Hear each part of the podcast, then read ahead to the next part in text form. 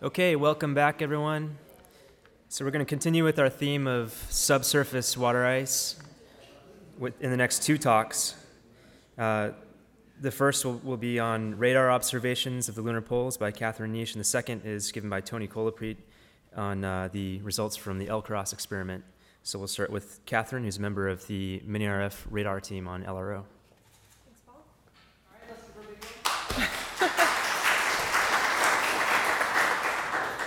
Thanks. Uh, good afternoon, everyone. Um, so, as Paul said, I'll be talking about uh, sort of giving an overview of radar observations of the lunar poles. Um, I've been heavily involved in the, the MiniRF instrument on the Lunar Reconnaissance Orbiter, um, but there's been many different and wonderful radar observations of, of the lunar poles throughout the decades. Um, this is actually this is not a radar image, obviously, but it is one of my favorite views of the South Pole. That's that Shackleton crater right there, um, and then Earth in the background, taken by the Kaguya spacecraft. Just a beautiful image.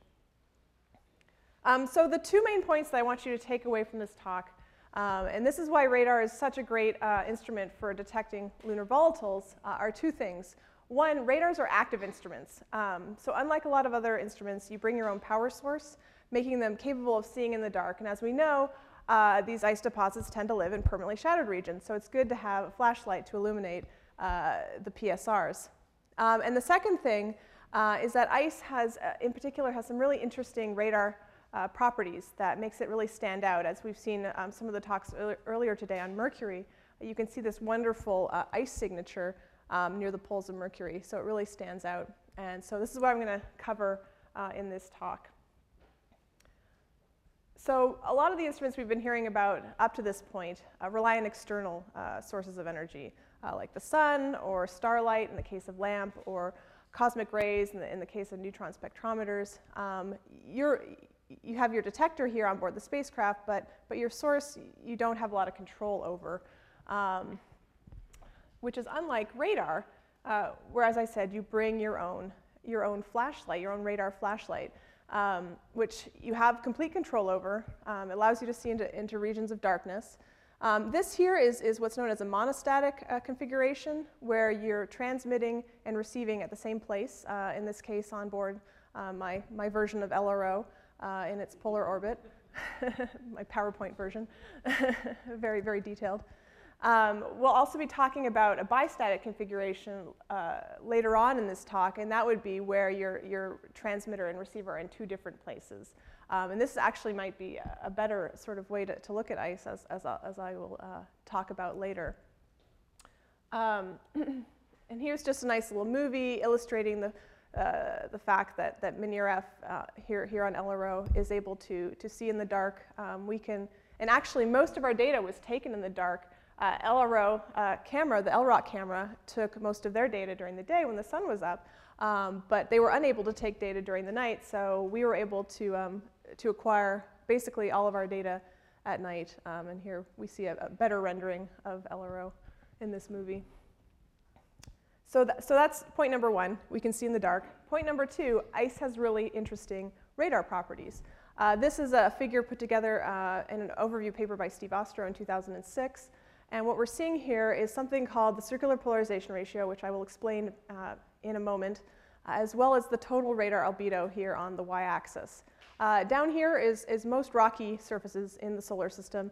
Uh, here's the moon in particular, with low circular polarization ratios and low radar albedo. Pretty, pretty dull um, places um, in terms of this, this scale anyways. Um, and then what we're seeing here are the icy satellites uh, of Jupiter, Europa, Ganymede, Callisto, as well as polar features uh, on Mars and Mercury. And you can see we're, we're just off the chart here. In particular, they have circular polarization ratios that are greater than one, so we're looking out here, um, and very bright radar albedos. Uh, and this was unusual. People weren't really expecting this when they first saw this, and, and, and it took a few years to sort of get an explanation for why this is the case. So why is this so unusual? Well, it has to do with this property uh, that I showed in the previous slide, the circular polarization ratio. So what this is, it's a ratio, simple ratio, of the polarization that you transmitted versus the opposite polarization. So in many cases, uh, radars transmit in circular polarization. So you have a radar wave that's doing this. And then it hits the surface, and typically when it backscatters, it will change polarization. And so then you've got uh, a radar wave coming back to you at the opposite uh, polarization. For rough surfaces, you should have a random number of bounces. So some will flip to be opposite sense, some will flip twice and go back to same sense. Um, and so you should have roughly equal number of same sense versus opposite sense uh, polarization, which gives you moderate to high CPR, but no more th- than one. Um, it, it, does not account for any circumstances where you can get more same sense than opposite sense. And indeed, um, most surfaces are, as we saw in the previous plot, are much, much less than one. So what we saw with the Galilean satellites, though, is this very high uh, circular polarization ratio, much, much greater than one. And people scratched their heads and said, what could be causing such an odd uh, uh, radar signature? And, and what we've sort of determined in the, in the preceding decades um, is it probably has to do with a coherence effect. So, so in the case of ice, we have no backscatter. It's only forward scatter. So we have um, a radar beam going into ice, uh, scattering off voids, forward scattering off voids, and then turning around and coming back to the radar. And since there's no backscatter involved, the polarization never flips. It continues to be same sense the entire way through. Um, and so you only see same sense radar. You don't really see much of the opposite sense. In addition, you will have another radar wave going in, in the exact opposite direction. And so when they come back to the receiver, they will add coherently, and you'll get a very, very bright signal.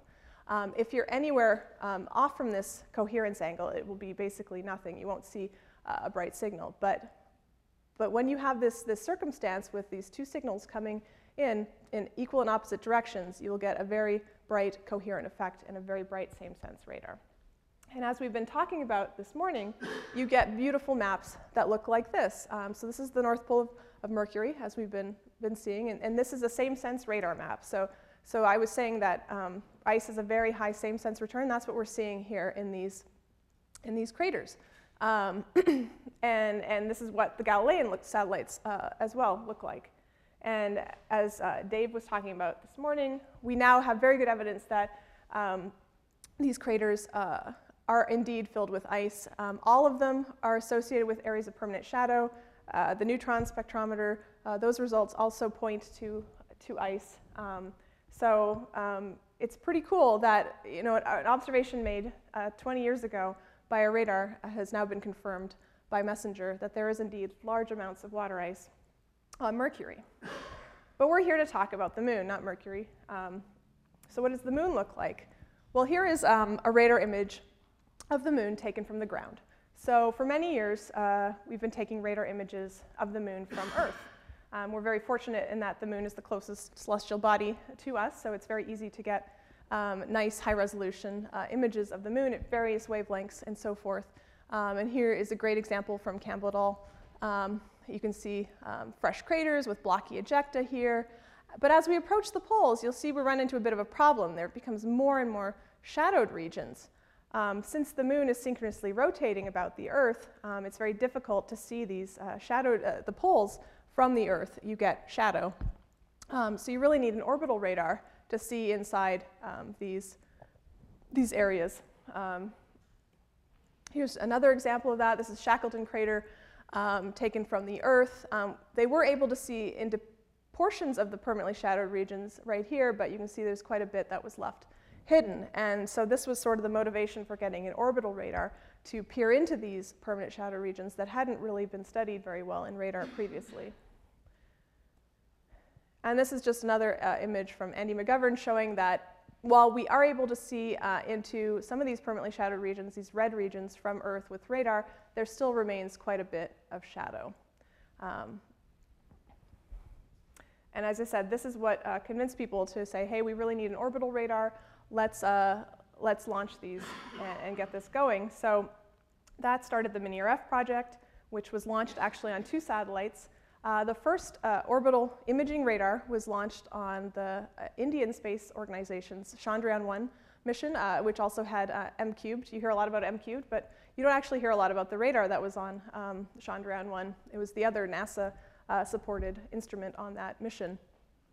So this was launched in November of 2008. It had a somewhat simpler radar. It was one, one wavelength, S-band, 12.6 centimeters, with a somewhat um, large resolution of 150 50 meters. And it was called Forerunner because it was really a, a, test case, a forerunner to the MinIRF instrument that I'll talk about for the most part in this talk on the Lunar Reconnaissance Orbiter. But we did get some really nice uh, mosaics of the, of the lunar poles using Chandrayaan-1.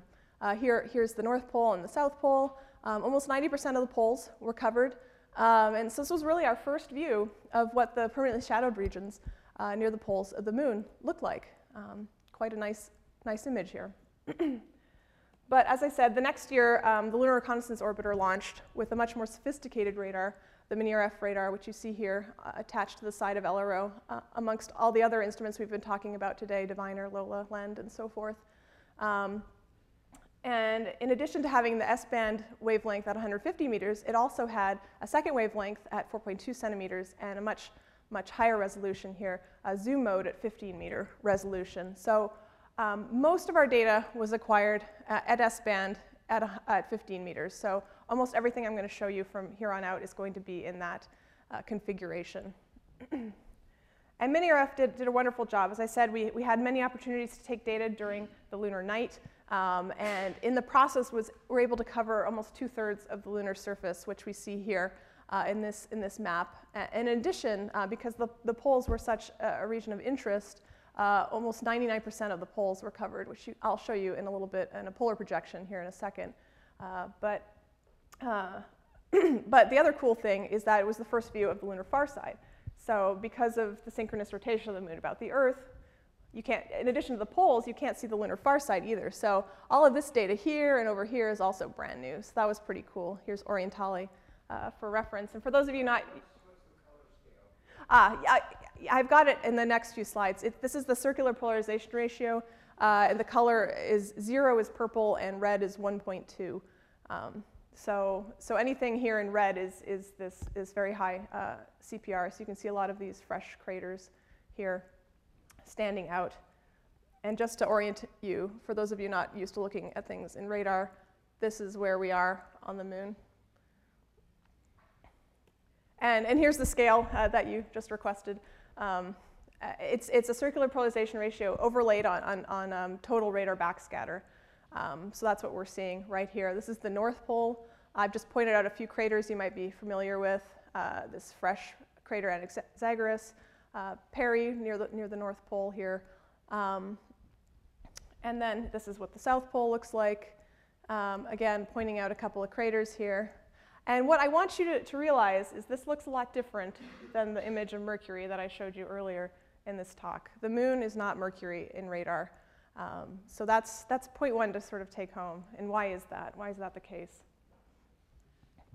So fortunately, we do have some ground truth that we can uh, compare it to. Uh, as Tony will be talking about in the next talk, uh, we had the LCROSS mission, which impacted uh, Cabeus crater in October of 2009. And it did, did detect uh, water ice, uh, as I think Tony will be talking about, um, at about 5 weight percent, but maybe this number has been changed in, in the meantime. so, okay, so the moon doesn't look like Mercury, uh, but we know there is some water ice there. Um, so what, is it, what does this one particular area look like in radar? Um, well, it doesn't, again, it looks nothing like Mercury. Um, indeed, you probably even couldn't, couldn't even tell Cabeus was here if I hadn't outlined it in red here. Um, this is the area of permanent shadow right here, and this is where LCROSS landed approximately. Uh, data from Chandrayaan-1 on the left, data from LRO on the right. Uh, there are slight differences between the two spacecraft because they looked at the moon at slightly different incidence angles, so you, you, the radar return varies with, with incidence angle.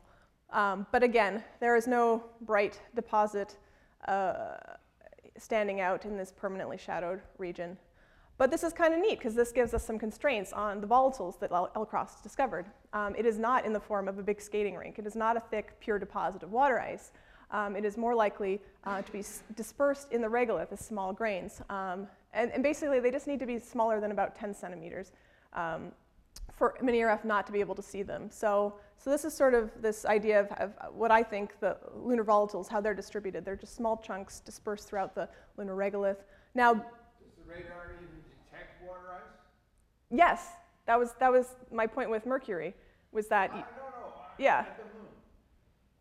Well, this is this is my point. Is is no, it looks like right? That's it. It looks. It well, I'll be getting to that, but that is that is something to sort of take away from this. Is it's it is not Mercury. now now the radar uh, it's able to um, look down about two meters. So if there's if there's thick pure deposits of water ice down below about two meters, we wouldn't see them. But so, Shane, did you have a question? Yeah, like I said, all of these are going to be S-band um, that I'm going to be showing you. We do have a pretty good X-band mosaic of, uh, I think it's the North Pole, um, but we had some problems with the X-band um, radar. The other problem uh, that, so the images aren't as, as good. The other problem with X-band is it doesn't penetrate very far and it's much more sensitive to surface roughness. So uh, if you're looking for ice, your, your best bet is to use longer wavelengths like S-band. So as Andy pointed out, it doesn't look like there are many um, bright craters in, in radar, um, but there are a few um, of these anomalous craters where you have a very high uh, radar return within the crater, but not much going on outside the crater. Uh, this is one of my favorites in, uh, in Rozhdestvenskiy near the North Pole. Um, we see these uh, actually in quite a few places in the North Pole. This is a paper by Paul Spudis. Every, every crater here circled in green is one of these anomalous craters. This is the, the map from Chandrayaan 1. Um, so we, we do see the interesting high CPR craters near the poles. Unfortunately, we also see them near the equator too. So um, there aren't as many of them, but there definitely are craters that look like this near the equator, where obviously the, the bright return is not due to, um, not due to ice. Uh, so there's sort of this, this conundrum. Um, and it's possible that the signal we're seeing in these anomalous craters is not actually due to water ice. It turns out there actually, there's another way to get high CPR that does not involve volatiles.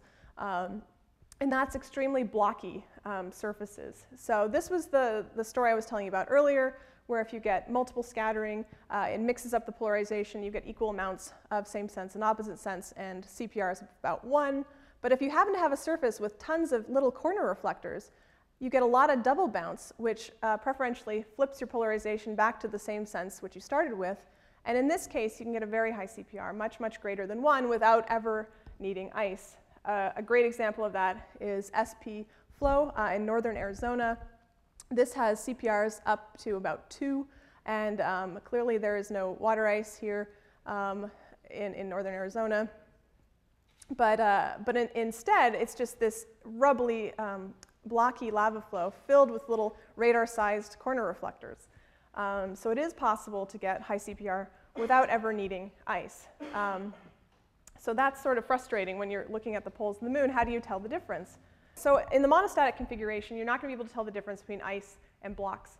Um, but in the bistatic configuration I was alluding to earlier, you, you might be able to.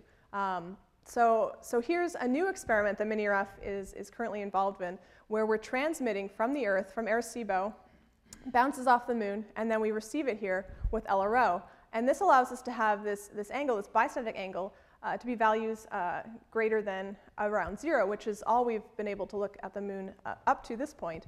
Um, and the reason why this is important is because rocks will very likely have a very different uh, signature uh, in terms of the circular polarization ratio as you go out to different beta angles.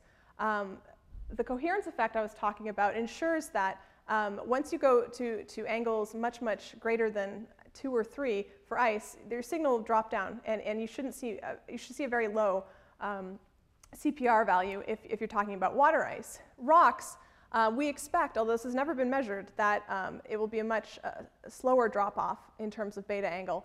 So if we can characterize this curve um, and then look in the permanently shadowed regions, uh, we should be able to tell the difference between this, this uh, theoretical estimate about what water ice should look like compared to rock. So this is the experiment that MiniRF is currently engaged in. Um, the first step is to characterize that curve for rocks. This has never been done before. Um, these are the first um, bistatic images of another world, actually. This is a pretty cool experiment.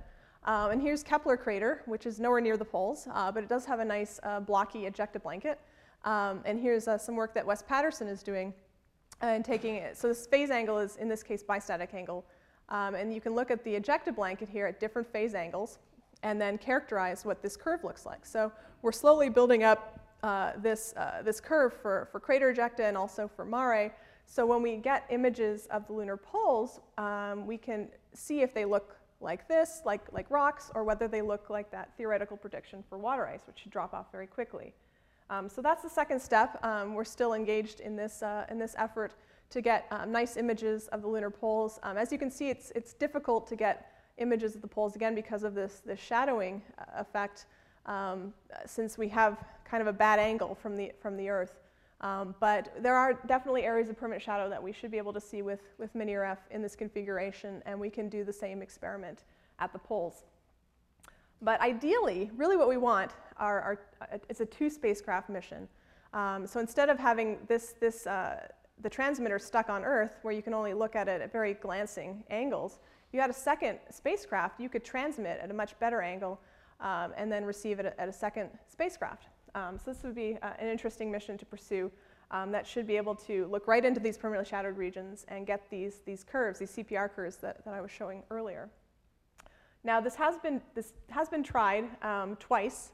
Uh, the first time was uh, it, by the Clementine mission that transmitted uh, into the permanently shadowed regions, and then it was received on the Earth. Um, and and, it, and um, Stu Nozette and his team got an interesting result over Shackleton, where you see here's, here's bistatic angle of zero, and it does fall off quite um, quickly uh, with beta angle uh, compared to non permanently shadowed regions, which look rather flat.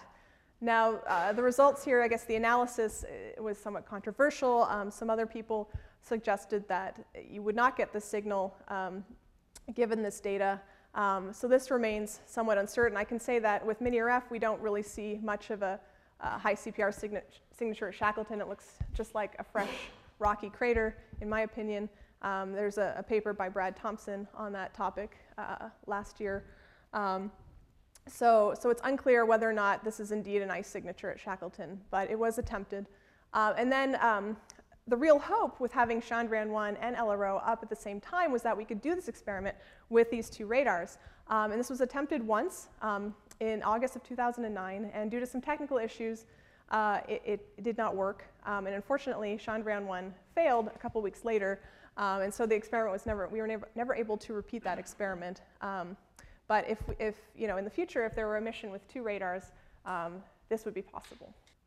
So anyways, I'm, just to wrap up, I think we all, we all agree that there is some uh, ice in the permanently shadowed regions on the moon.